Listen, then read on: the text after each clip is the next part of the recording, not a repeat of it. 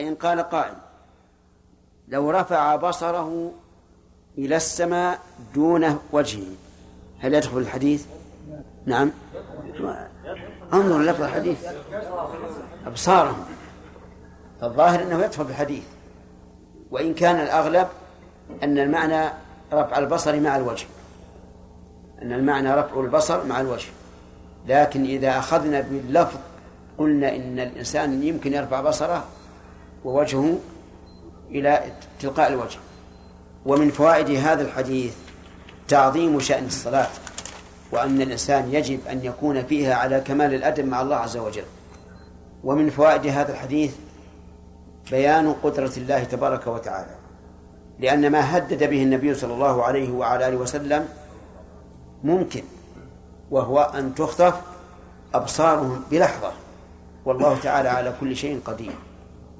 ومن فوائد هذا الحديث أن أن التحذير إذا كف الإنسان عن المحرم حصلت به الفائدة. فإذا ترك الإنسان رفع البصر إلى السماء خوفا من هذا لا نقول إن الرجل مرائي أو إن الرجل أراد أراد بعمله الدنيا بل نقول إن الإسلام يرغب الناس ويرهبهم. إما بما في الآخرة من ثواب أو عقاب وإما بما في الدنيا من جزاء أو عقاب. أليست الحدود الشرعية على الزنا والقذف والسرقة موجبة للكف عنها؟ فإذا كف الإنسان عنها خوفا من هذه العقوبة. لا نقول إن الرجل أراد بعمله الدنيا. أليست. أليس ذكر الغنيمة في الجهاد في سبيل الله؟ والأسر وما أشبه ذلك مما يرغب في الجهاد. فإذا أراد الإنسان بالجهاد هذه الأشياء مع مع ثواب الآخرة فإننا لا نقول إن الرجل مراء أو مشرك. الحديث لا ينتهين أقوام. هل يشمل الواحد؟ نعم. نعم يشمل الواحد. لأن كلمة أقوام تشمل الواحد وما زاد. نعم. نعم يا سلام.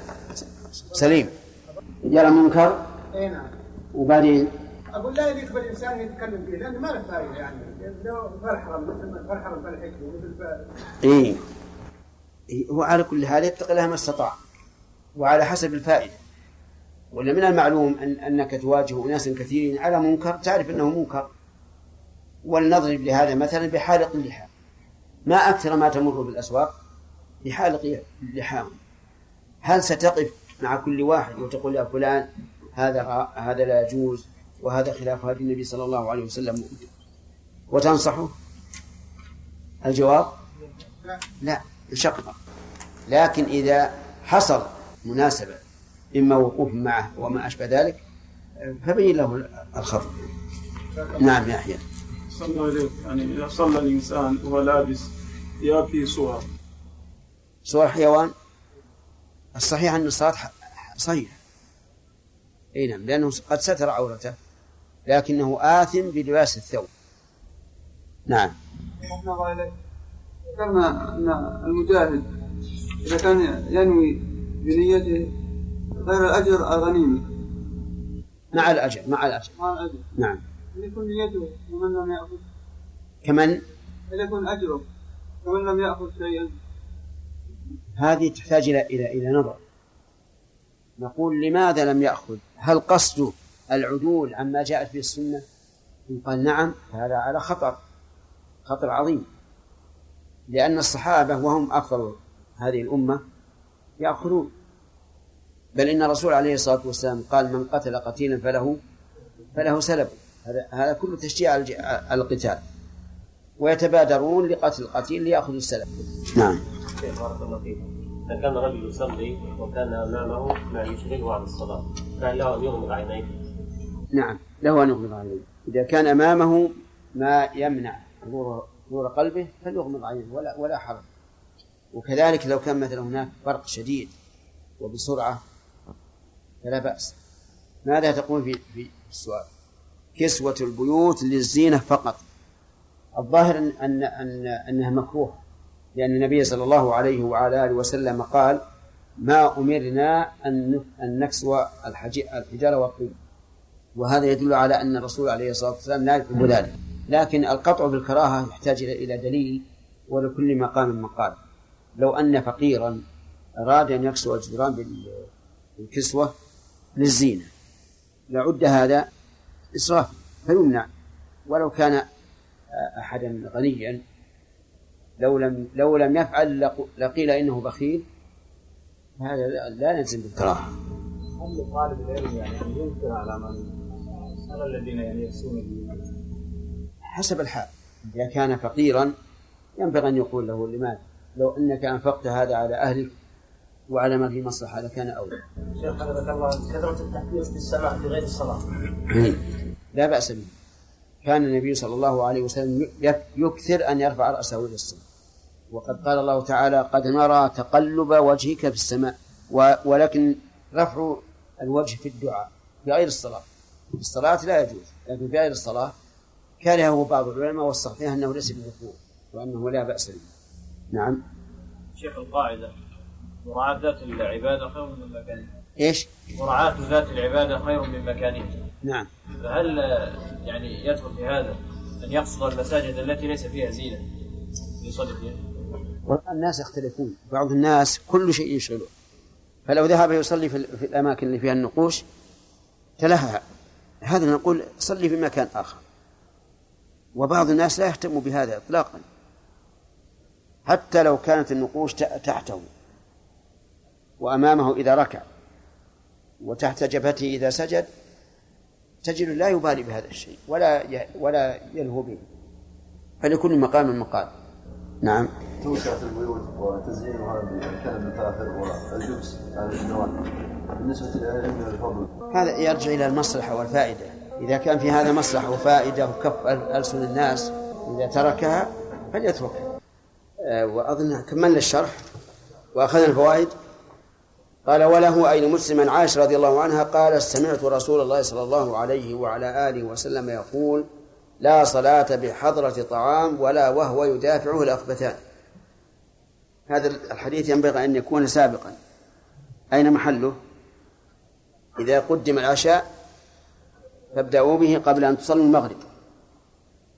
يعني لو وضعه المؤلف هناك أو أخر ذاك إلى هنا لأنهما من باب واحد.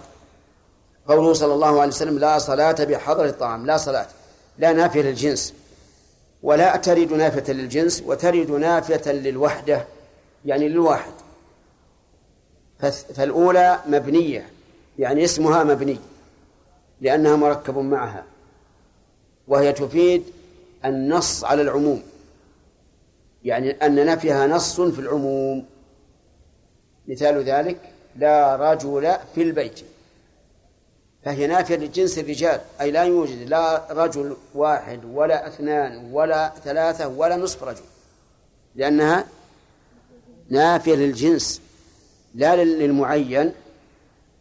وأما النافية للوحدة يعني للواحد فإنها تعمل عمل ليس وليست نصا في العموم. فإذا تكلم الرجل العربي وقال لا رجل في البيت فليس ككلامه فيما إذا قال لا رجل في البيت. لماذا؟ لأن الأولى نافية للجنس أي لا رجل في البيت نافية للجنس. أي لا يوجد أحد من هذا الجنس. لكن إذا قال لا رجل في البيت عرفنا أنها نافية للواحد. يعني ليس في البيت رجل واحد. بل رجلان أو ثلاثة أو عشرة. ولهذا يقول لا رجل في البيت بل عشرة. لكن لو قال لا رجل في البيت لا يمكن أن يقول بل عشرة. والفرق ظاهر. فلننظر إلى هذا الحديث. لا صلاة بحضرة طعام. هل هي نافية للجنس؟ أي لا صلاة ب... لا صلاة بل صلاتان؟ أجيبوا. لا. إذن هي نافية للجنس. أي أن الصلاة جنس الصلاة. فرض أو نفل. ذات ركوع وسجود أو جنازة لا يمكن صلاة. وهذا النفي هل هو نفي للوجود؟ يعني لا يمكن أن يصلي أحد بحضرة الصلاة بحضرة الطعام أو نافي للصحة أو نافية للكمال. هذه ينبني على قاعدة معروفة وهي أن الأصل في النفي وروده على نفي الوجود. هذا الأصل. فإن تعذر حمله على ذلك لكون الشيء موجودا. انتقلنا إلى نفي الوجود الشرعي وهو نفي الصحة. لأن ما لا يصح شرعا وجوده وعدمه سواء في الشرع. فإن تعذر ذلك بأن دل الدليل على صحة هذا المنفي انتقلنا إلى المرحلة الثالثة وهي نفي الكمال. طيب. إذا نفي الوجود هنا متعذر لأن الإنسان قد يصلي بحضرة الطعام وقد يصلي وهو يدافع الأخبثان نفي الصحة هذا ينبني على وجوب الخشوع في الصلاة. إن قلنا إن الخشوع في الصلاة واجب وأن الإنسان إذا شغله شيء عن حضور القلب في الصلاة كلها أو أكثرها فصلاته باطلة. فالنفي هنا إيش؟ للصحة. وإذا قلنا إنه أي الخشوع أي الخشوع في الصلاة سنة وليس بواجب فالنفي هنا لإيش؟ للكمال. بقي أن يقال هل يمكن أن نحمله على نفي الكمال مع إمكان حمله على نفي الصحة؟ الجواب لا لأن الأصل في النفي نفي الحقيقة لا الكمال ونحن قد بحثنا هذا في أول الباب وبينا أن الذي يظهر ما ذهب إليه الجمهور من أن الخشوع في الصلاة سنة مؤكدة سنة مؤكدة. وإن كان ظاهر كلام الشيخ الإسلام رحمه الله في القواعد النورانية أنه واجب لأنه أخذ يستطرد في الأدلة ويقول ومما يدل على وجوب الخشوع ثم يسوق الدليل. وقوله بحضرة طعام هذا ليس على إطلاق بل بحضرة طعام هو في شوق إليه وتناوله في حقه حلال. لا بد من هذا القيد. فإن لم يكن مشتاقا إليه لم لم يدخل في الحديث. وإن كان مشتاقا لكن لا يحل له فإنه لا يدخل في الحديث. كما سنبين في الشرح أو في الفوائد. ولا وهو يدافعه الأخبثان. أي ولا والمصلي. فتكون الواو للحال. وهو يعود على المصلي ويدافعه أي تارة يقوى على الصبر على الأخبثين وتارة لا يقوى. مدافع. والأخبثان هما البول والغائط. والخبث هنا من النجاسة يعني أنهما نجسان. ونجاستهما بالإجماع بل بالنص والإجماع. فلنعود إلى إلى الفوائد. في هذا الحديث من الفوائد. اعتناء الشرع بالصلاة وأنه ينبغي أن يقبل الإنسان عليها وهو خالي الذهن غير مشتغل بشيء. وجه الدلالة أن النبي صلى الله عليه وسلم نهى عن الصلاة بحضر الطعام. من فوائد هذه هذا الحديث أنه لو غلبت الوساوس لتناول الطعام ومدافعة الأخبثين على على الصلاة فإنها لا تصح. وإلى هذا ذهب شيخ الإسلام ابن تيمية رحمه الله بناء على وجوب الخشوع. ومن الفوائد تأخير الصلاة عن أول وقتها إلى آخره إذا كان بحضرة الطعام أو يدافعه الأخبثان. وجه ذلك أن تقديمها في أول الوقت سنة والصلاة حال مدافعة الأخبثين وحضور الطعام إما محرمة أو مكروهة كراهة كراهة شديدة.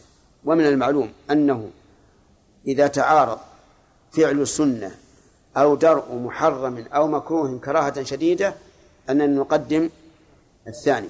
ومنها أن المحافظة على كمال ذات العبادة أولى من المحافظة على وقت على كمال وقتها.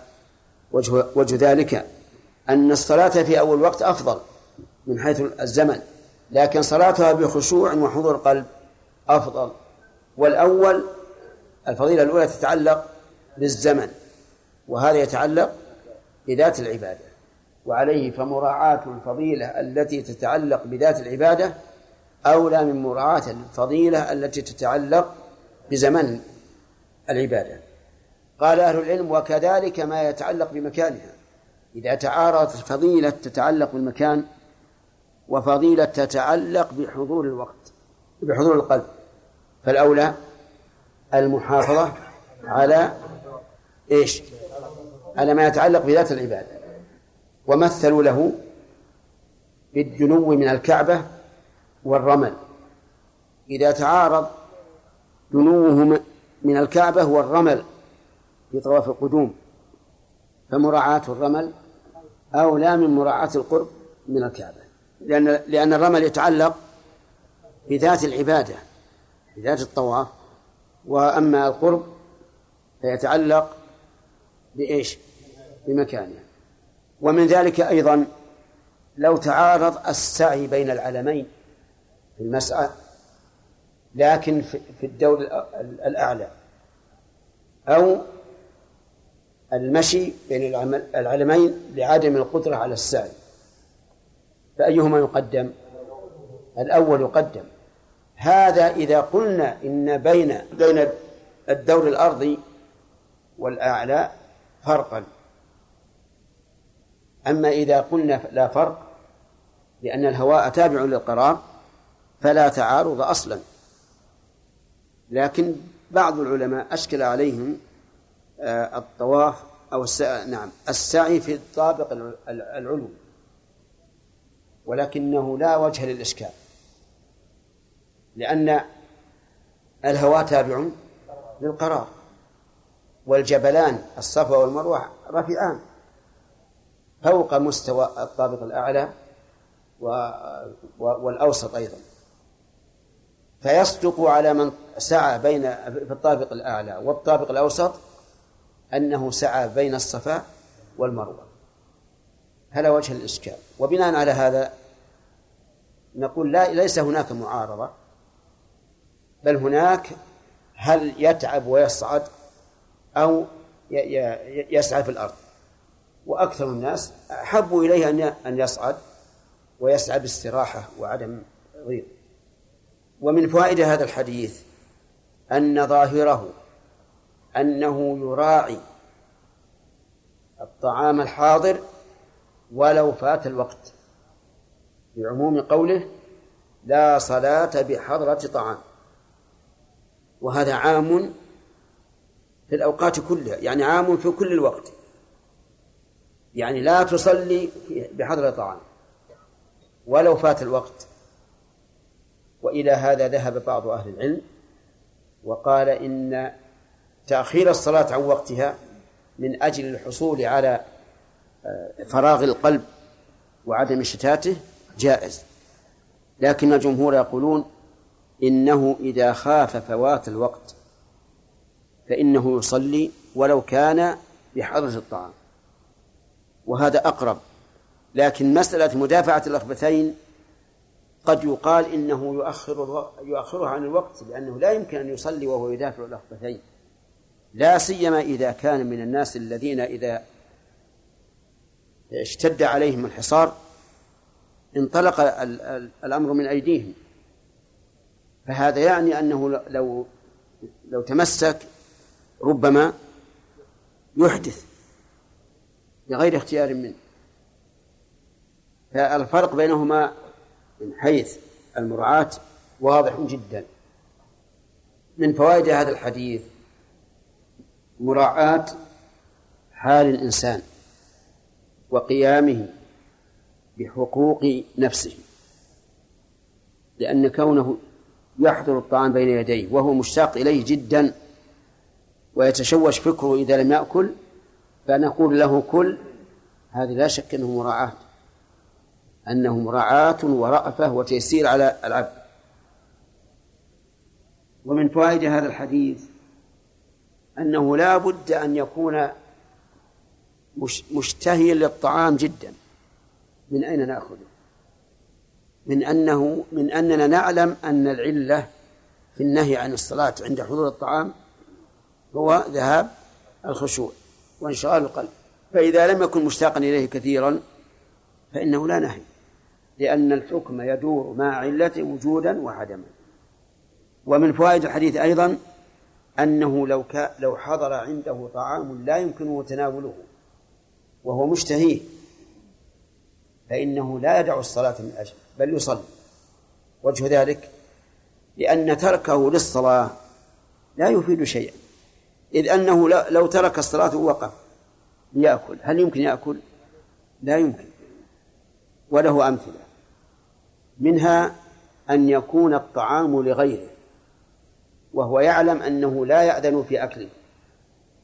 فهنا الطعام حرام عليه لا يجوز أن يأكل حتى سواء صلى أو ما صلى.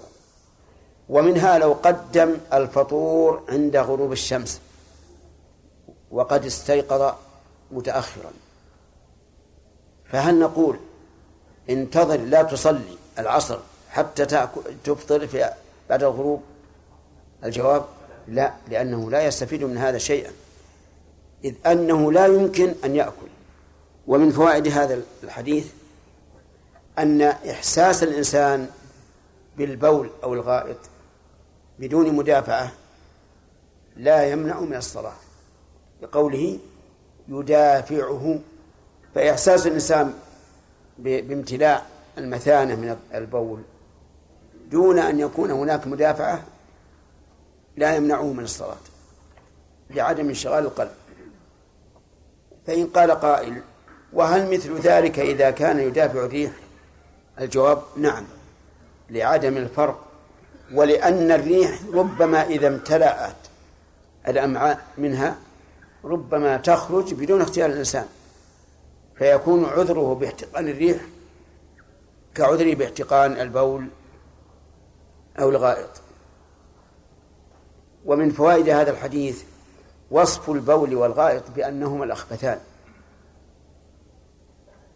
فهل يعني ذلك أنهما أغلظ النجاسات؟ الجواب بالنسبة للآدمي لا شك أنهما أغلظ النجاسات. فالمذي مثلا نجس ولكنه أخف من البول والغائط فإنه يكفي فيه النضح. والدم دم الآدمي عند من يقول بنجاسته أخف من البول أو أو الغائط. فهما أخبثان بالنسبة لما يخرج من الإنسان. وليس أخبثان بالنسبة لجميع النجاسات لأن نجاسة الكلب أخبث. فإنها لا لا تطهر إلا بسبع صلات إحداها بالتراب. فإن قال قائل هل النفي هنا لا صلاة؟ نفي للابتداء أو للابتداء والاستمرار. فالأصل أنه للابتداء. لكن لو لو حدث أو لو طرأ على الإنسان في أثناء الصلاة مدافعة الأخبثين فهل تبطل الصلاة؟ أو نقول لك أن تنصرف؟ ولك أن تستمر. الجواب الثاني أن له أن يستمر وله أن ينصرف لكن إذا كان المدافعة إذا كانت المدافعة شديدة فالأولى أن لا يستمر.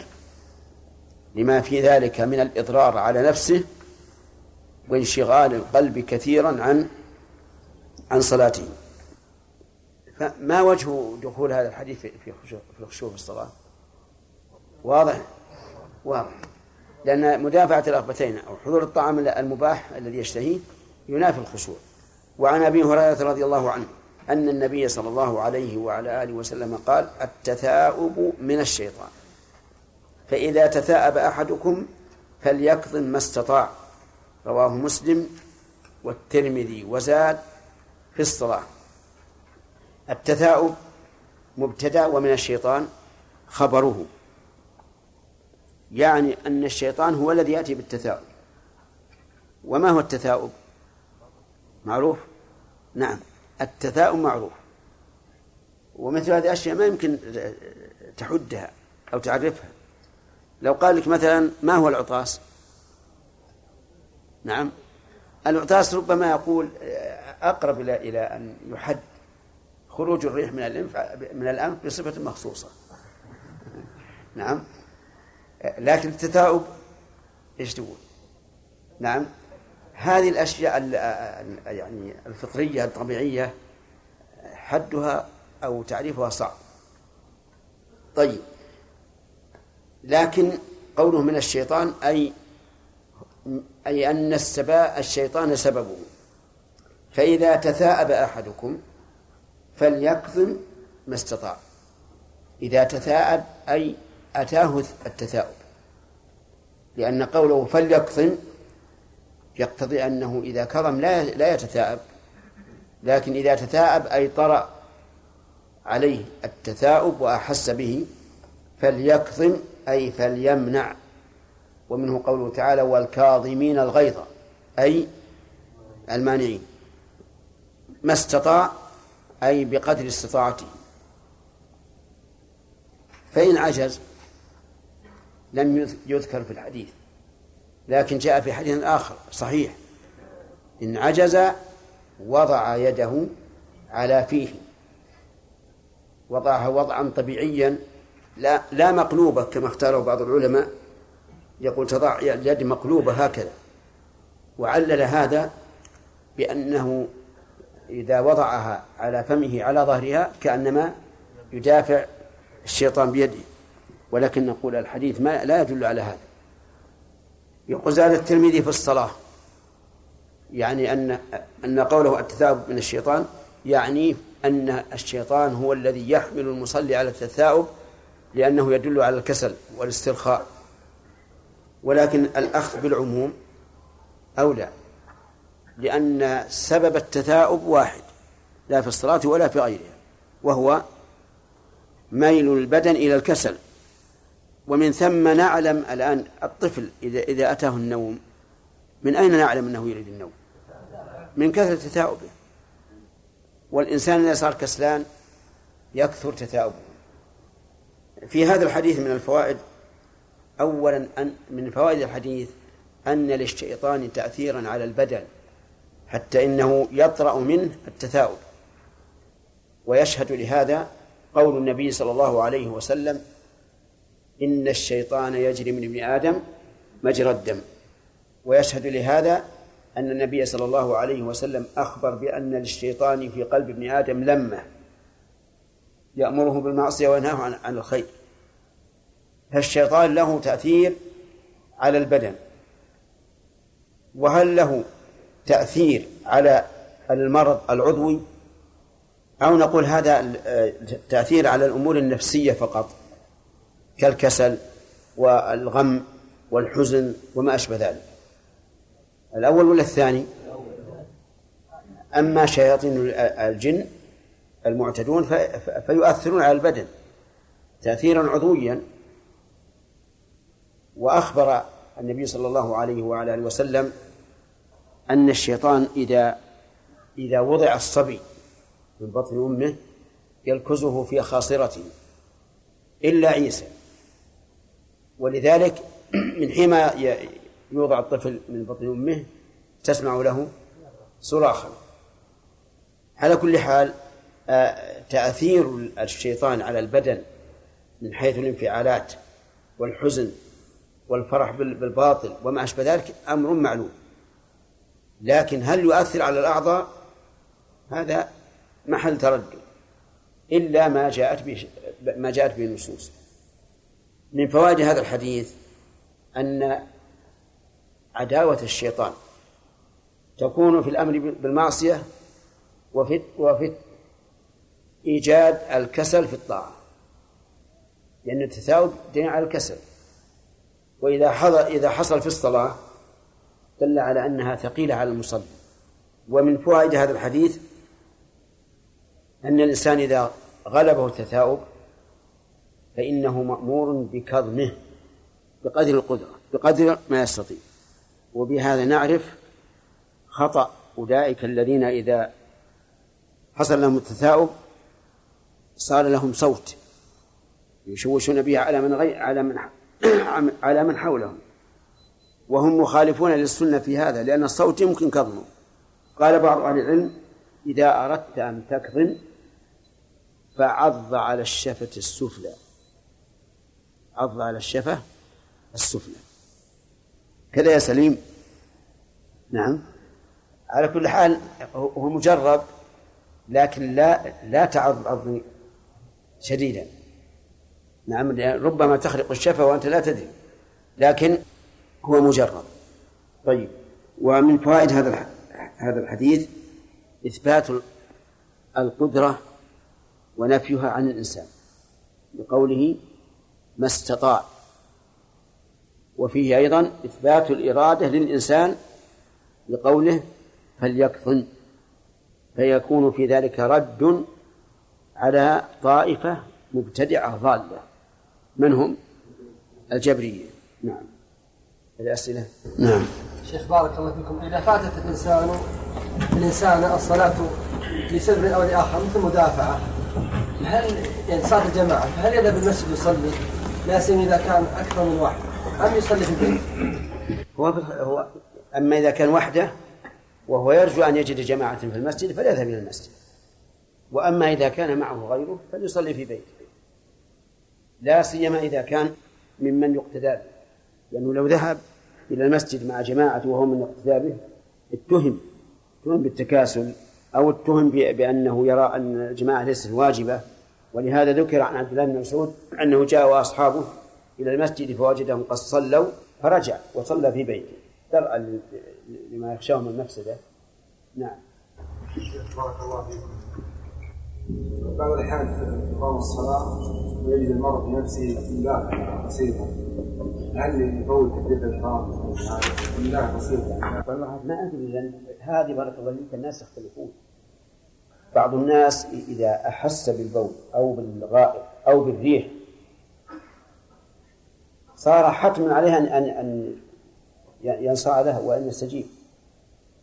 وبعض الناس يتحمل وربما يحس بها في الأول بشدة ثم تهدأ. وهذه ترجع لكل إنسان بحسبه. وأيضا حتى الإنسان أحيانا يأكل الإنسان أشياء توجب الانتفاخ يعني الغازات. فيجد من نفسه أنه يحتاج إلى إلى التنفس وأحيانا يكون البطن هادئا. كأمواج البحر تمام. هنا بارك الله فيكم. يعتاد بعض الأهالي آه، وضع الطعام في كل يوم من رمضان. وضع الطعام في كل يوم من رمضان؟ نعم وغير رمضان. عند الإفطار قبل صلاة المغرب. نعم.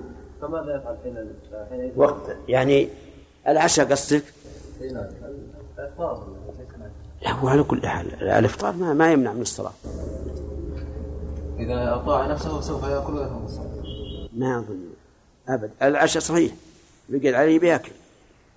لكن التمر والقهوة؟ لا الإفطار أقصد بما فيه من العشاء. سالتك عن العشاء وتقول لا. الإفطار.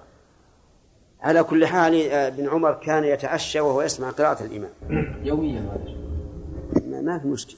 ما أنا أرى لا بأس به لكن الأحسن أنه يأخذ تمرة يعني تمرات و- وقهوة ويصلي المغرب ويرجع ويأكل أحسن له. أهله ما لا ما كل إنسان له خاصة. نعم يحيى يعني العموم اولى أخذ بالحديث على العموم اولى اللي هو التثاؤب من الشيطان اذا تثاؤب نعم نعم. وعليه ماذا يكون رواية الترمذي في هذا الحديث؟ ما يكون؟ يكون هذا من بعض ذكر أفراد العام.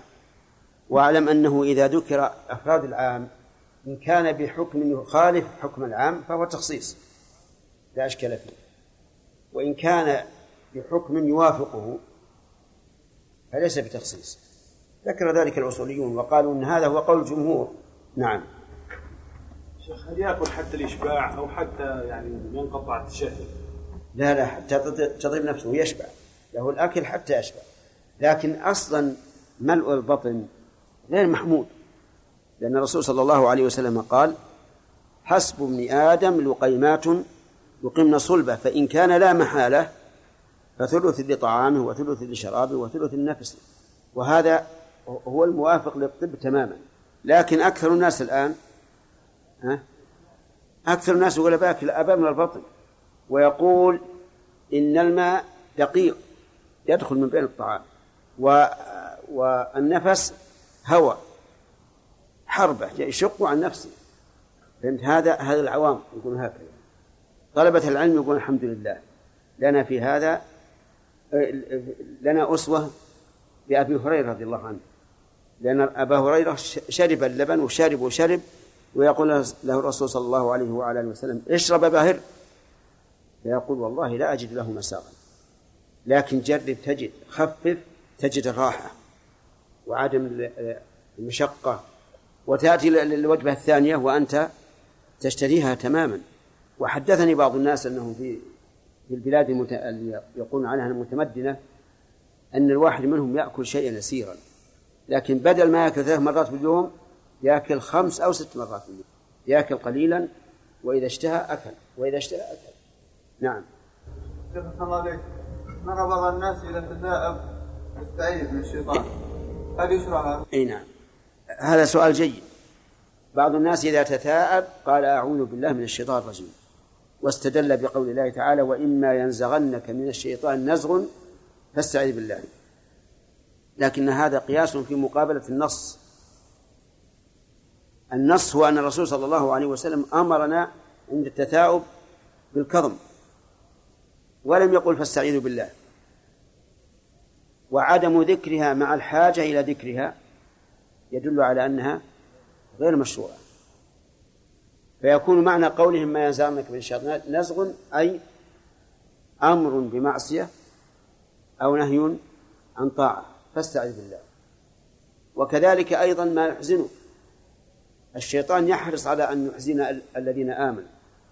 فإذا أحسست بذلك فقل أعوذ بالله من الشيطان الرجيم. نعم. ذكرنا من من من اللي يتكلم؟ لا. الأخ اللي عند الباب. نعم. سؤالك بعض الناس لما يتذاهب يا شيخ إيش؟ لما يتذاهب بعد ما ينتهي من يقول أعوذ بالله من همزات الشياطين. لا غير مشروع. هذا إذا تثاءب فليكظم فإن لم يستطع وضع يده على فيه نعم. نعم. ذكر الرسول مو ذكرنا نعم. نعم. ما أدري. ما أدري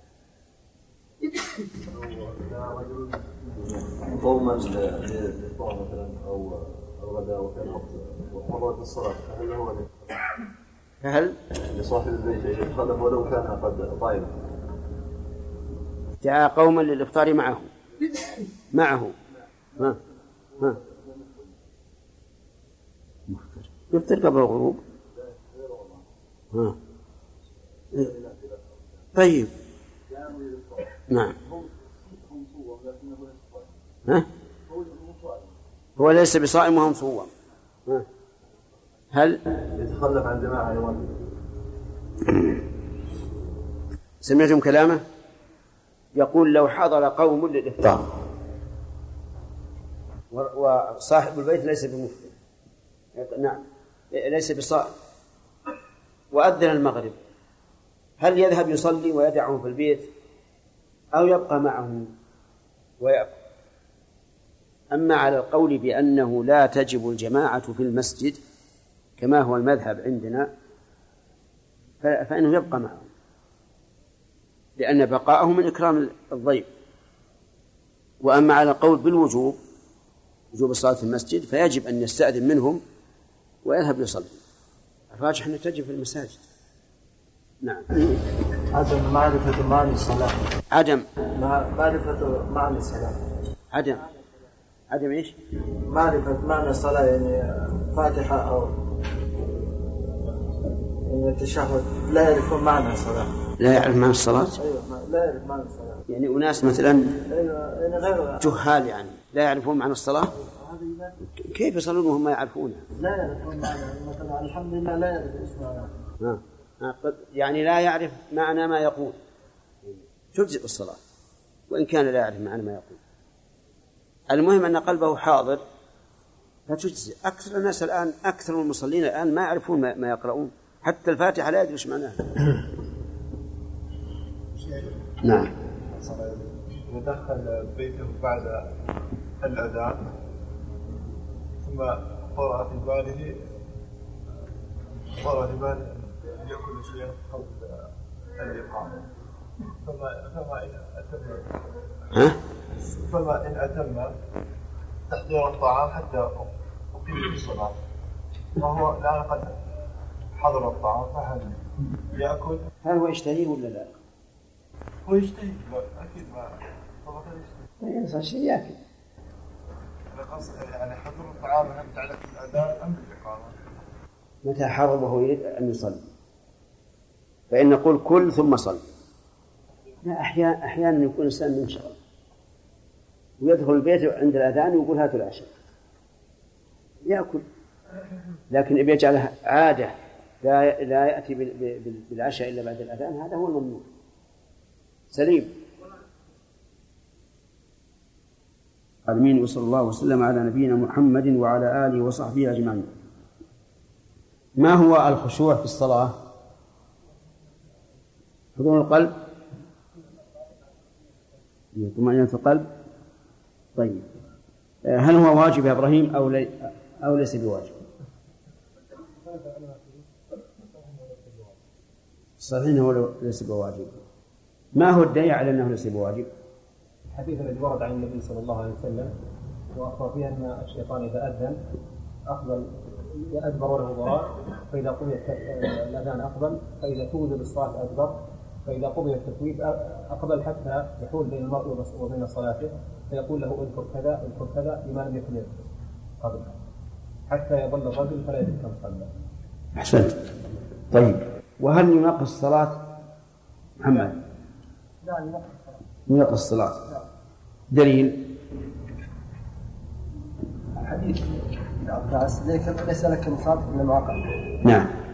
ليس لك من صلاتك إلا ما عقلت منها نعم. ولأنه يذهب بلب الصلاة وروحها إذ أن المقصود هو الخشوع. واستحضار الإنسان ما يقول وما يفعله. ما وجه حديث أنس إذا قدم العشاء فابدأوا به قبل أن تصلي المغرب؟ وجهه أنه أنه إذا صلى ونفسه مشوقة إلى الطعام فإنه ينشغل قلبه عن الصلاة ويذهب الصلاة نعم. وجهه أنه إذا صلى وقلبه متعلق بالطعام شغله عن عن الخشوع في الصلاة. طيب. الالتفات في الصلاة يحيى هل يبطلها أو لا؟ في تفصيل. ما هو؟ الالتفات بكل البدن هذا يبطلها فيما إذا شرط في استقبال القبلة. وأما الالتفات ب- بالب- بركاب البدن هذا ينقصه ولا يبطل التفات بأطراف البدن كذا؟ أي نعم. بالرأس. نعم. هذا ولا يبطل ينقصها ولا يبطلها طيب. ويجوز لحاجة ومصلحة. اشترطنا في الالتفات الذي يبطل الصلاة حيث كان الاستقبال واجبا. نعم. إذا كان الذي يبطل الصلاة لأن استقبال قبلة واجب إذا التفت يبطل الصلاة. إذا التفت ببدنه قلنا أنه يبطل الصلاة حيث كان الاستقبال واجبا. احترز من إيش؟ إذا كان يصلي أمام الكعبة. إذا؟ كان يصلي أمام الكعبة. أو إذا كان على الراحلة في المنزل ما هو كذا. الم- المفهوم. حيث كان الاستقبال واجبا. فإن لم يكن واجبا فلا يبطل هذا هذا المقصود. هل يمكن أن لا يكون واجبا؟ أنت. يمكن. إذا كان يصلي في نفل وهو مسافر فالاستقبال هنا غير واجب. فلو كان استقبل القبلة أول الصلاة ثم انحرف به انحرف به الراح- الراحلة إلى غير القبلة فلا بأس. كذا؟ نعم نعم. إذا كان جاء طريق. طيب. قول النبي صلى الله عليه وسلم إن أحدكم إذا كان في الصلاة فإنه يناجي ربه كيف ذلك يا فؤاد؟ يناجي ربه بدليل حديث أبي هريرة رضي الله عنه النبي صلى الله عليه وآله وسلم قال قسمت الصلاة بيني وبين عبدي نصفين نعم. نصفها لي ونصفها لعبدي ولعبدي مساء. فإذا قال الحمد لله قال والله. نصفها لي ونصفها لعبدي هذه من كيسك إلا أن أثبتها. نعم. فإذا قال العبد الحمد لله رب العالمين قال الله حميدا يا عبدي. إذا هذا تفسير المناجاة. أن الإنسان يتكلم والله عز وجل يرد عليه. وهذه مناجاة. طيب. لماذا نهي أن يبصق بين يديه؟ سامي. لأن الرحمة واجهة لا. بين يديه؟ نعم. نعم. ها؟ نعم. نعم لأنه من سوء الأدب مع الله عز وجل. كيف تناجي الله عز وجل وتبصق بين يديه ولأن الله تعالى قبل وجهه كما جاء في الحديث. وهنا إشكال على هذا التعليل. كيف يكون الله تعالى قبل وجه المصلي وهو في السماء؟ إن القمر آية من آيات الله ويكون أمامنا ونفس الوقت في السماء. نقول يمكن لأنه لا يلزم من كونه قبل وجهه أن يكون محاذيا له. بدليل ما ذكرت أن القمر يكون أمام وجهك عند الغروب أو عند الشروق ومع ذلك فهو في السماء. طيب. ثم إن الواجب علينا نحن هذه الأحاديث أن نصدق بها ولا نورد مثل هذه الاعتراضات لكن إن بلينا بشخص يلزمنا أن نتكلم تكلمنا. انتهت المناقشة الآن نبدأ بالدرس الجديد وهو قوله باب المساجد. المساجد جمع مسجد أي مكان السجود وهو نوعان. الأول مكان مخصوص كالمساجد المعروفة المقامة في الأحياء. والثاني عام لكل الأرض فيكون محل السجود محل السجود مسجدا. دليل ذلك قول النبي صلى الله عليه وعلى آله وسلم جعلت للأرض مسجدا وطهورا. والمراد بهذه الترجمة التي ذكر المؤلف المراد الأول المساجد الخاصة التي تبنى ليتخذها الناس مصلى وأحكام المساجد كثيرة. أفردها بعض العلماء بالتأليف لأهميتها. وبعض العلماء يذكر شيئا من أحكامها في في الباب المناسب. مناسب المناسب هل نقول إن المناسب أن تذكر هذه المساجد؟ أي يذكر الكلام عليها حينما نتكلم عن طهارة البقعة المصلي أو أن تذكر في باب الجماعة؟ الجواب لكل أحد من العلماء رأيه في هذا. والمقصود أن لا تخرج عن إطار كتاب الصلاة. لتعلقها بالصلاة.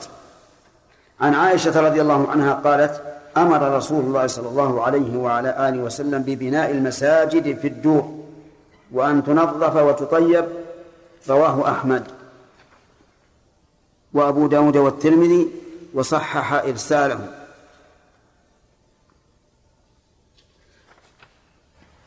قولها رضي الله عنها أمر. الأمر هو طلب الفعل على وجه الاستعلاء بأن يقول السيد لعبده افعل كذا. فإن كان على وجه التذلل فهو دعاء ومسألة. وإن كان من من القرين لقرينه فهو التماس. هذا هكذا قال علماء البلاغة. وإذا فإذا توجه الأمر من من الله أو من رسوله فهو إيش؟ فهو أمر يقصد به الفعل. وقولها رضي الله عنها أمر ببناء المساجد. أمر لم تذكر الصيغة التي وقعت من النبي صلى الله عليه وعلى آله وسلم. هل قال مثلا ابن المساجد في الدور أو قال لا تخلو الدور من المساجد أو ما أشبه ذلك. فيقال الأصل أن يحمل قول الصحابي أمر بكذا على الأمر الحقيقي وهو ابن المساجد في هذا في هذا الحديث ابن المساجد. فإن قال قائل ربما يفهم الصحابي الخبر أمرا. فالجواب هذا بعيد أن يفهم الصحابي الخبر أمرا ثم أبعد منه أن يحدث بما لا يتيقن أن النبي صلى الله عليه وعلى آله وسلم أراده. فقول بعض العلماء رحمهم الله إن الأمر ليس إن إن الصحابي إذا إذا عبر بكلمة أمر ليس صريحا في الأمر لاحتمال أن يظن الخبر أمرا قول ضعيف جدا ولا يعول عليه لأن الصحابي يعلم صيغة الأمر ولأنه لا يمكن أن يتكلم بما لا يعلم أن النبي صلى الله عليه وعلى آله وسلم أراده وقولها رضي الله عنها ببناء المساجد في الدور. الدور جمع دار. والمراد بها الأحياء الأحياء. وسميت دورا لاجتماع الدور فيها. وأن تنظف وتطيب تنظف من الأذى. وأعظمه النجاسة والقدر. وتطيب يحتمل أن المراد بالتطيب وضع وضع الطيب فيها إما بالبخور أو بالأدهان أو ما أشبه ذلك. ويحتمل أن يراد بالتطيب إزالة آثار التنظيف. إزالة آثار التنظيف كقول عائشة رضي الله عنها في السواك الذي دخل به أخوها. على النبي صلى الله عليه وسلم وهو محتضر قال فقضمته وطيبته أي جعلته طيبا يمكن التسوق به. والمعنى يعني كلاهما صحيح. فإن تطيب المساجد لهذا وهذا كلهم من الأمور المطلوبة. في هذا حديث دليل على مسائل. منها حرص النبي صلى الله عليه وعلى آله وسلم أن تجتمع أمته في هذه العبادة العظيمة الصلاة في مكان واحد. ولذلك أمر ببناء المساجد. ومنها أن بناء المساجد فرض كفاية. لأن الأصل في الأمر الوجود والمقصود من بناء المساجد هو تحصيل المسجد. وهذا يكفي من وهذا يكفي من الواحد والاثنين والثلاثة والأربعة. فيكون بناؤها فرض كفاية. وقد ورد في فضل البناء في فضل بناء المساجد أحاديث. منها قوله صلى الله عليه وسلم من بنى لله مسجدا بنى الله له بيتا في الجنة. لأن الجزاء من جنس العمل. ومنها أنه يجب أن يوضع في كل حي مسجدا. نعم يجب أن يوضع في كل حي مسجد. وهذا يختلف. يعني من ناحية الحكم. يختلف. إذا كانت الأحياء الصغيرة متقاربة هل نقول يلزم أن نبني في كل حي مسجدا؟ لا. لكن إذا كانت كبيرة أو متباعدة وجب أن نبني في كل حي مسجدا. لأن لأن المقصود لا يحصل إلا بهذا. من فوائد هذا الحديث مشروعية تنظيف المساجد. وهو نوعان. نوع واجب وذلك بتنظيفها من القدر. ودليل هذا قوله صلى الله عليه وعلى آله وسلم حين بال الأعرابي في المسجد قال أريقوا على بوله سجلا من ماء أو قال ذنوبا من ماء. ويدل لذلك أيضا قوله تعالى وطهر بيتي للطائفين والقائمين والركع السجود. والثاني التنظيف عن الأذى. الذي ليس بقدر. فهذا الأصل فيه أنه سنة. كأن تلقط ورقة ساقطة أو ريشة ساقطة أو ما أشبه ذلك. لكن إن خيف أن تجتمع هذه الأوساخ حتى تكون ريحة سيئة خبيثة فالتنظيف حينئذ يكون واجبا لإزالة لإماطة الأذى. من فوائد هذا الحديث تطيب المساجد. وهو كما قولنا في الشرح تطيب بمعنى إزالة أثر آه، آه، الأذى والقدر وما أشبه ذلك وتطيب بمعنى وضع وضع الطيب فيها وكلاهما مشروع. فإن قال قائل ما بالك تفصل هذا التفصيل مع أن الحديث واحد أمر ببناء المساجد؟ وأن تنظف وتطيب. قلنا لأن سنة النبي صلى الله عليه وسلم يفسر بعضها بعضا فيجب أن يحمل منها في فيجب أن يحمل ما دل منها على شيء على ما تقتضيه النصوص الأخرى. لأن الشرع يكمل بعضه بعضا. فلا يمكن أن نأخذ بحديث وندع الأحاديث الأخرى كما لا يمكن أن نأخذ بآية وندع الآيات الأخرى. من فوائد هذا الحديث ولننظر هذه فائدة أنه يجب على أهل الأحياء أن يصلوا في مساجدهم هل يمكن هذا؟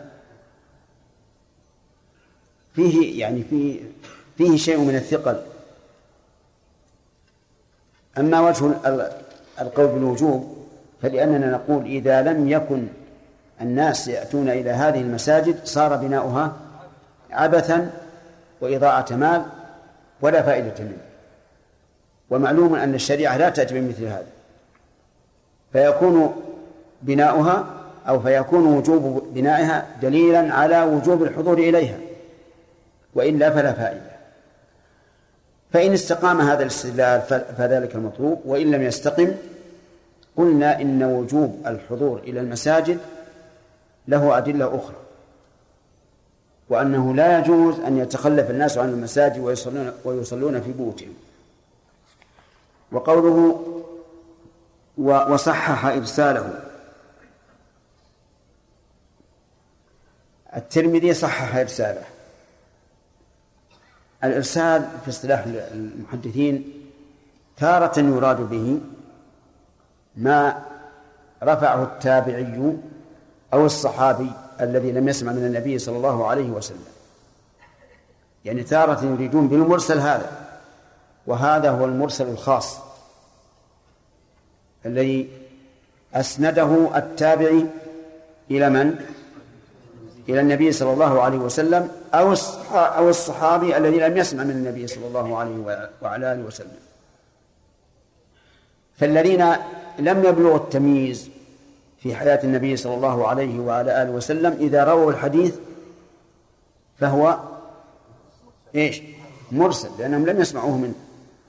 نقطع أن بينهم وبين النبي صلى الله عليه وسلم واسطة. كأبي كمحمد بن أبي بكر.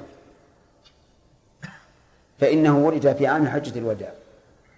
فلو أسند حديثا إلى الرسول صلى الله عليه وسلم لقلنا إنه مرسل. ولكن هل هو حجة؟ أعني مرسل الصحابي أو لا؟ الصحيح أنه حجة. لأن الصحابي لا يمكن أن يسند أن يسند إلى النبي صلى الله عليه وعلى آله وسلم حديثا جازما به إلا كان روايته عن عن صحابي أو تابعين ثقة. لأن عنده من الأمانة والخشية لله عز وجل والتعظيم لرسول الله صلى الله عليه وعلى آله وسلم ما ليس عندهم. وتارة يطلق المرسل عند المحدثين ما سقط منه راو في أي مكان من السند. وهذا يعلم بالتتبع. لكن لا تظن أنه كلما قيل في في الكتب المصنفة إنه مرسل يعني أنه رفعه التابع أو الصحابي الذي لم يسمع من النبي صلى الله عليه وعلى آله وسلم لأننا بالتتبع وجدنا أنهم قد يطلقون المرسل على ما سقط منه راو أو أكثر. في أي مكان؟ طيب إذا إذا تعارض مرسل وواصل فهل نأخذ بالمرسل لأنه أحوط؟ أو نأخذ بالواصل لأن معه زيادة العلم. الصحيح الثاني أننا نأخذ بالواصل. وقول بأننا نترك نأخذ بالمرسل لأنه أحوط يقابل بأننا نأخذ بالواصل لأنه أحوط حتى لا ندع سنة عن النبي صلى الله عليه وعلى آله وسلم. فالصحيح أنه إذا كان الواصل ثقة فإننا نأخذ بوصله لأن الوصل زيادة وزيادة الثقة. وش حكمها؟ مقبولة. وعن أبي هريرة رضي الله عنه قال قال رسول الله صلى الله عليه وعلى آله وسلم قاتل الله اليهود. اتخذوا قبور أنبيائهم مساجد متفق عليه وزاد مسلم والنصارى. وفي رواية في غير هذا الحديث لعنة الله على اليهود والنصارى. قاتل بمعنى أهلك. يتعين هذا. لأن من قاتل الله فهو فهو هالك. على كل حال. لكن لما كان هذا المعاند المخالف لشريعة الله منازعا لله عز وجل سميت الدعوة عليه بالإهلاك إيش؟ مقاتلة كقتال المتنازع المتنازعين. اليهود هم الذين يزعمون أنهم أتباع موسى. سموا بذلك إما لأن جدهم يسمى يهوذا ولكنه عرب فصار يهود. وإما إنه من هذا يهود بمعنى رجع لقولهم إنا هدنا إليك وقوله تعالى يحكم به النبيون الذين أسلموا لمن؟ للذين هادوا ويحتمل أن يكون هذا راجعا للأمرين جميعا أنهم هادوا أي رجعوا إلى الله وتابوا من عبادة العجل وأن جدهم كان يسمى بهذا الاسم ثم قال اتخذوا قبور أنبياء مساجد هذه الجملة تعليل للحكم الذي قبلها. يعني كأنه قيل لما؟ فقال اتخذوا قبور أنبيائهم مساجد أي صاروا يصلون عند القبور سواء بني عليها أو لم يبنى لأنه إذا اتخذ هذا المكان مصلى فقد اتخذه مسجدا بلا شك سواء بنى عليه بناية أو لم يبني. وزاد مسلم والنصارى. النصارى هم أتباع عيسى. وسموا نصارى إما لقولهم نحن أنصار الله وإما من وإما نسبة إلى بلدهم الناصرة وهي معروفة. ويمكن أن يقال بالوجهين جميعا. نعم. شيخ بارك الله فيك. أحيانا يوجد بعض الأحياء مساجد متقاربة. نعم. وهي مقرة من بعض المسؤولين المتعاونين وأسقاط ما أشبه ذلك. هل مثل هذه المساجد شيخ؟ إذا كان الإنسان كلمته مسموعة. هل؟ إذا كان الإنسان في هؤلاء القوم كلمته مسموعة. نعم. هل ينكره ويقول لا تصلي في المسجد الفلاني ودعوه يكون الحين ما بين إلا شارع واحد.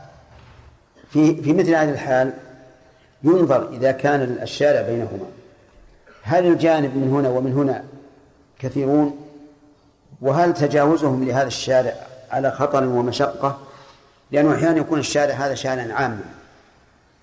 شارعا عاما. تأتي بالسيارات ويكثر فيه الحوادث مثلا. والجانبين من من اليمين واليسار فيهم يعني أناس كثيرون. قرية ما فيها نعم. إذا القرية يكون الثاني مسجد ضرار. قال أهل العلم فيهدم مسجد الضرار. لكنه ليس إلينا في الواقع بل هو إلى المسؤولين. ولا يحل للمسؤولين أن يأذنوا ببناء مسجد يكون بقرب المسجد الآخر بدون حاجة. أيهما الأول؟ إذا يسأل يسأل. لكن في في ظني أن هذا لو عمل به صار في فتنة. لأن أصبح الناس مع, مع الأسف يفتخرون بكون المسجد عندهم في في حيهم. فربما تتغاضى الحكومة والمسؤولون عن هذا لئلا يحصل فتنة. بعض. الطوائف الظالمة نعم. يستدلون بأمر النبي ببناء المساجد في الدور آه، فيبنون يبني كل واحد منهم في بيته زاوية ويجعل لها بيتا. إيه. فتكون صلاة الجماعة. الحمد لله. آه، السنة يفسر بعضها بعضا. هل النبي صلى الله عليه وسلم لما أمر ببناء المساجد في الدور هل قام كل واحد من الصحابة يبني غرفة في بيته؟ أبدا. نقول هذا الصحابة أعلم منا بمراد رسول الله صلى الله عليه وعلى آله وسلم. والمراد بالدور يعني الأحياء. نعم. شيخ بارك الله فيك. من يكلم ارفع يده. لا أنا أريد الأخ محمد. أحسن الله إليك. يعني هل لأهل السنة أن يبنوا مسجدا؟ يعني بقرب المسجد المبتدعة نعم. آه، لأهل السنة أن يبنوا مسجدا لهم بقرب مسجد المبتدعة بشرط أن لا يحدث فتنة.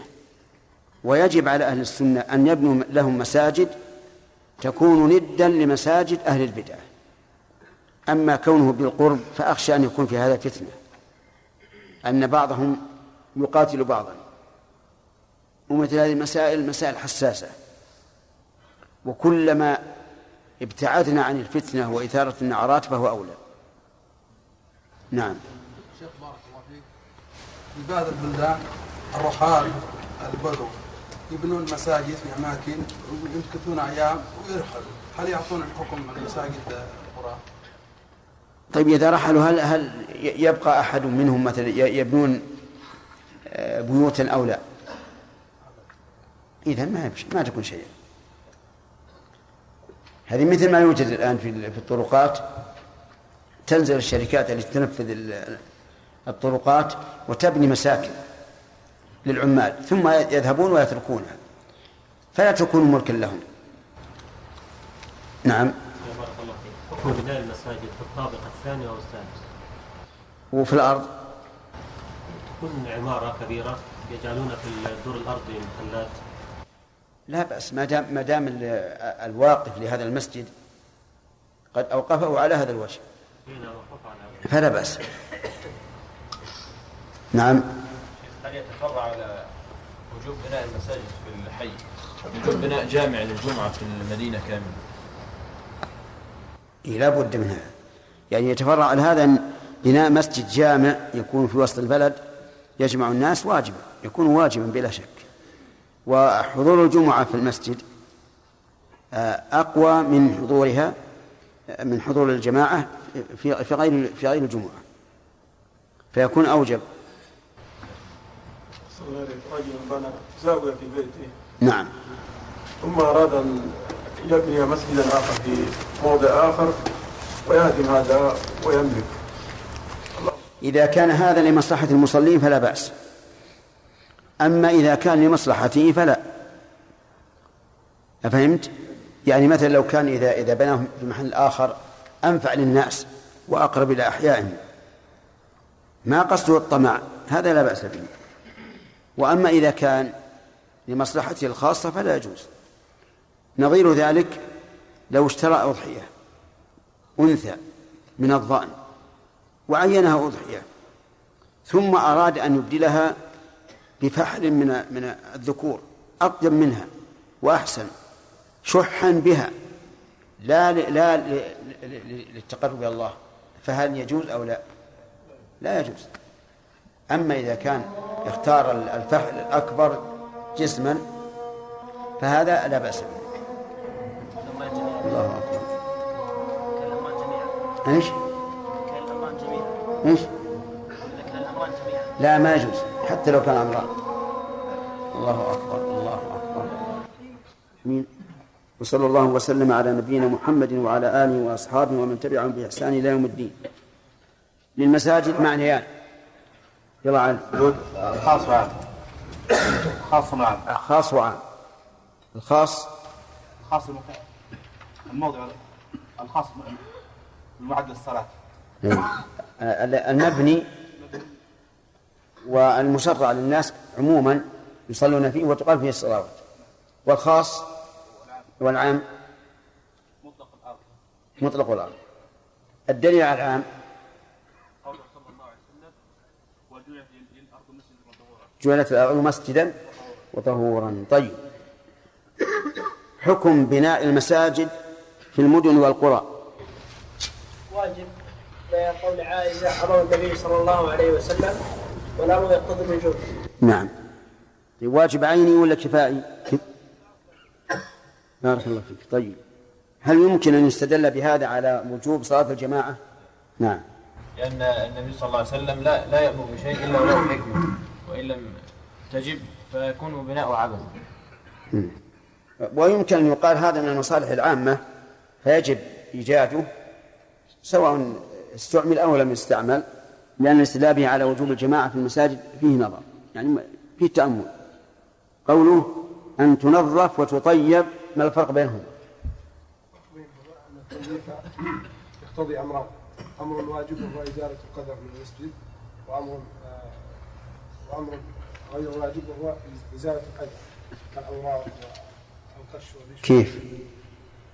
الأمر الواجب وهو إزالة القدر. طيب أولا أن تنظف وتطيب التنظيف إزالة الأذى عامه إزالة الأذى عامة سواء نجاسة أو أشياء طاهرة لكنها تؤذي المصلين. طيب التطيب. التطيب التطيب يعني أن يجعل فيه طيبا. ويبخره مثلا. أو إزالة طيب إيش؟ طيب, طيب إيش؟ طيب بخور يا شيخ. بخور أو دهن. طيب. أو المعنى إزالة آثار الأذى والقدر. طيب. ما هو الدليل على أن مثل هذا يك- يكون تطيبا؟ فهد. أي نعم. حديث عائشة رضي الله عنها حينما دخل عبد الرحمن أخوها على النبي عليه الصلاة والسلام وكان معه سواك فنظر إليه النبي صلى الله عليه وسلم فعرفت أنه يريده قالت فأخذته فقضمته فطيبته نعم.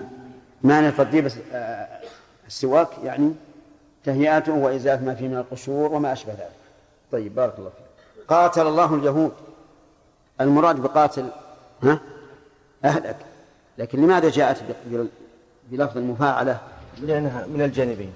من الجانبين؟ لأن استكبار هؤلاء أو تعدي هؤلاء حدود الله بمنزلة المقاتل. طيب. ما معنى قوله؟ إلا خلنا. طيب. ما معنى قوله؟ اتخذوا قبور أنبيائهم مساجد. خالد. يحتمل اما ان ان يكون يصلون عندها أو وضع مسجد. أو بناء مساجد عليها يعني إما أنهم يص- يأتون يصلون عندها ويجعلونها بين أيديهم أو أو يبنون عليها مساجد. تمام. واتخذ بمعنى بمعنى جعل. كما قال الله تعالى واتخذ الله إبراهيم خليلا أي جعله واصطفاه. طيب قبور أنبيائهم مساجد هذا هؤلاء اليهود لا شك أنهم أنبياء لهم أنبياء كثيرون. كما قال عز وجل إن أنزلنا التوراة فيها هدى ونور يحكم بها النبيون. لكن النصارى الذي زادها مسلم ليس عندهم إلا إلا نبي واحد وهو عيسى عليه الصلاة والسلام. والجواب عن هذا سهل ما في إشكال لأن المراد بذلك الجنس. المراد بذلك الجنس حتى ولو كان النبي واحدا. نبدأ في قوله ولهما من حديث عائشة. هذا بدأ الدرس اليوم. قال ولهما أي للبخاري ومسلم. من حديث عائشة رضي الله عنها كانوا أي النصارى إذا مات فيهم الرجل الصالح بنوا على قبره مسجدا وفيه أولئك شرار الخلق. كانوا إذا مات فيهم الرجل الصالح. هذا أعم من كونه نبيا أو غير نبي. الصالح هو المستقيم في دينه سواء كان نبيا أم غير نبي. بنوا على قبره مسجدا وهذا يوضح معنى قوله اتخذوا قبور أنبياء مساجد بنوا على قبره مسجدا. وفيه أولئك شرار الخلق يعني عند الله عز وجل. أولئك بالكسر لأن الكاف في اسم الإشارة تكون حسب المخاطب واسم الإشارة يكون حسب المشار إليه. وفي هذا امتحان للطالب. فإذا قيل لك أشر إلى واحد مخاطبا اثنين كيف تقول؟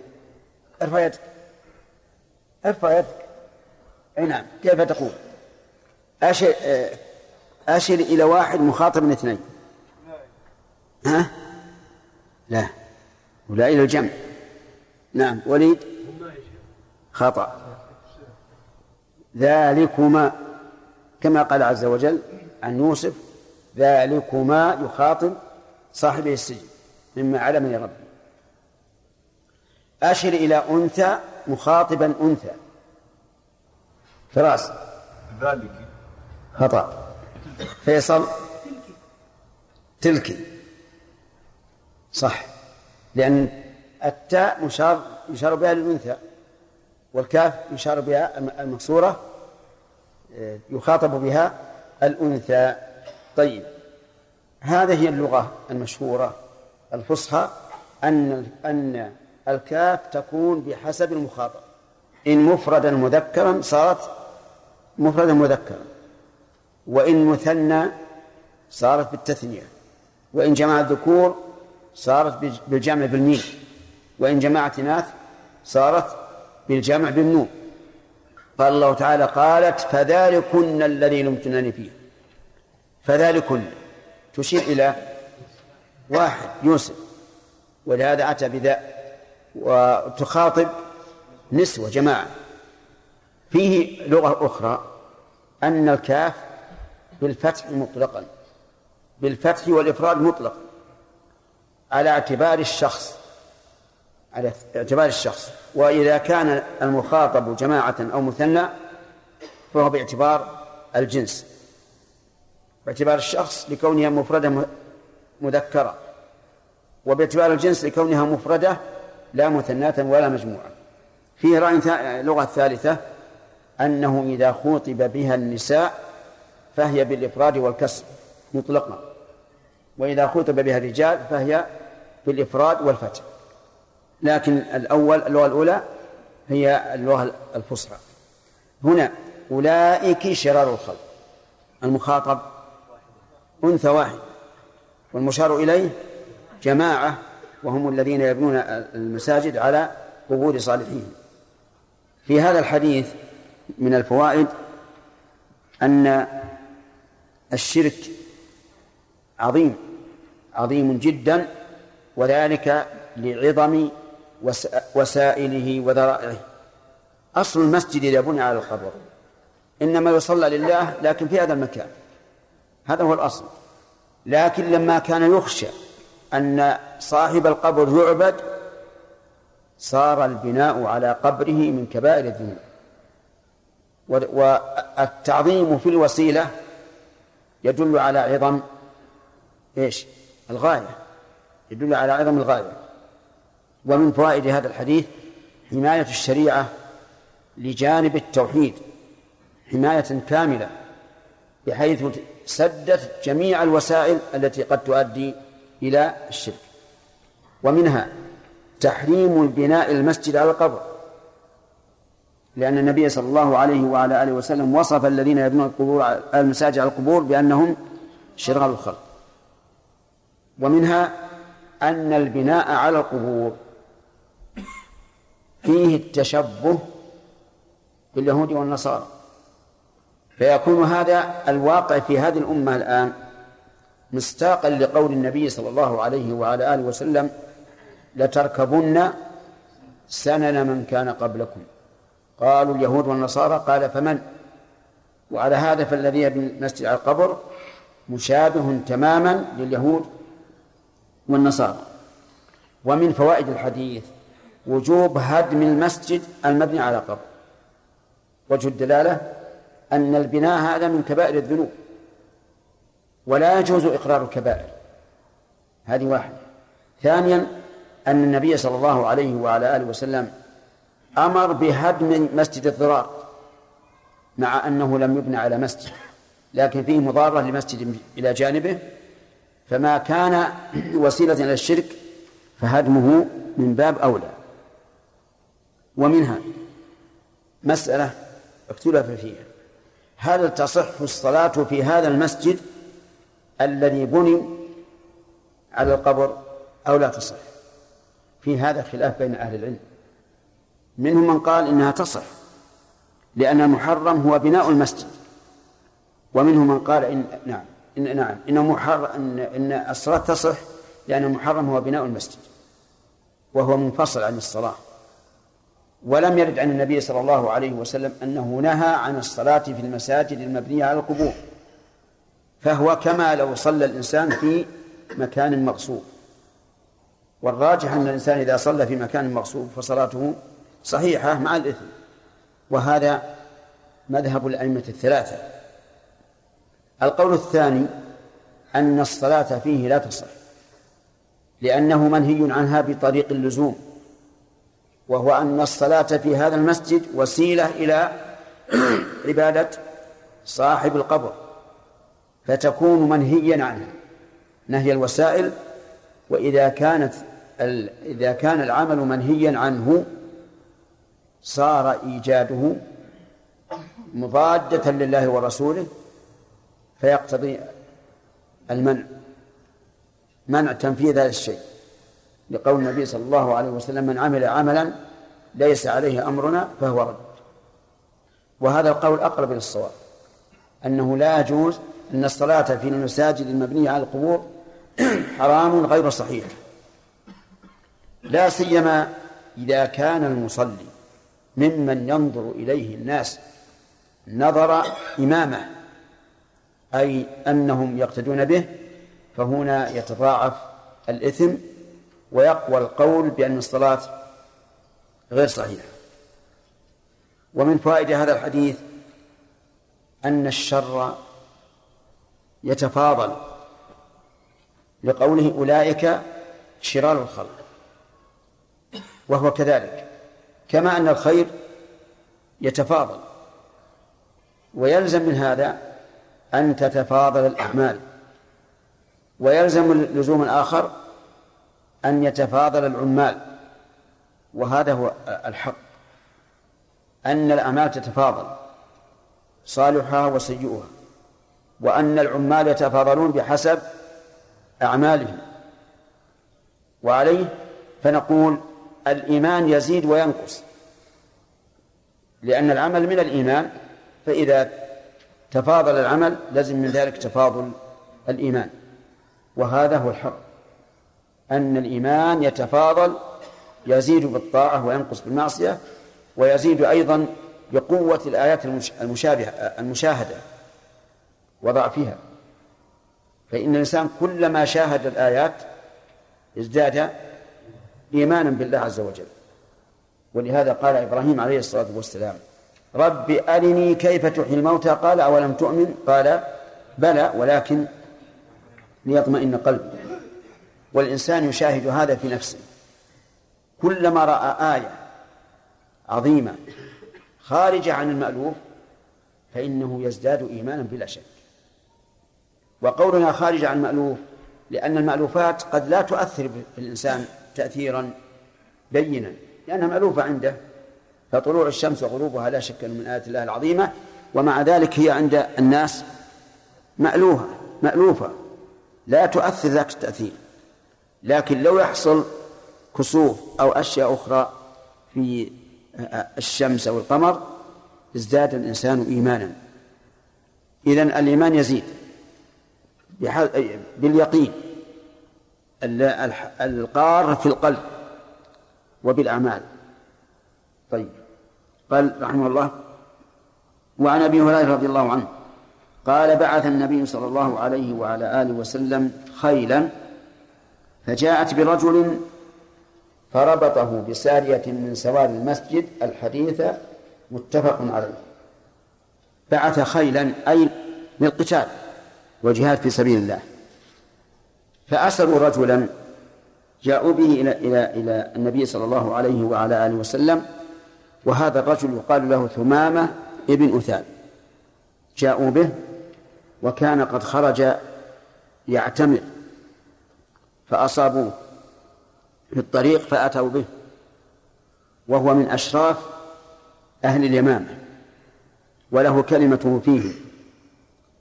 ربطه النبي صلى الله عليه وعلى آله وسلم بسارية أي بعمود من سوار المسجد. وفائدة رب والغرض من ربطه شيئان الأول أن نشاهد صلاة المسلمين والثاني أن فيه نوعا من الإهانة.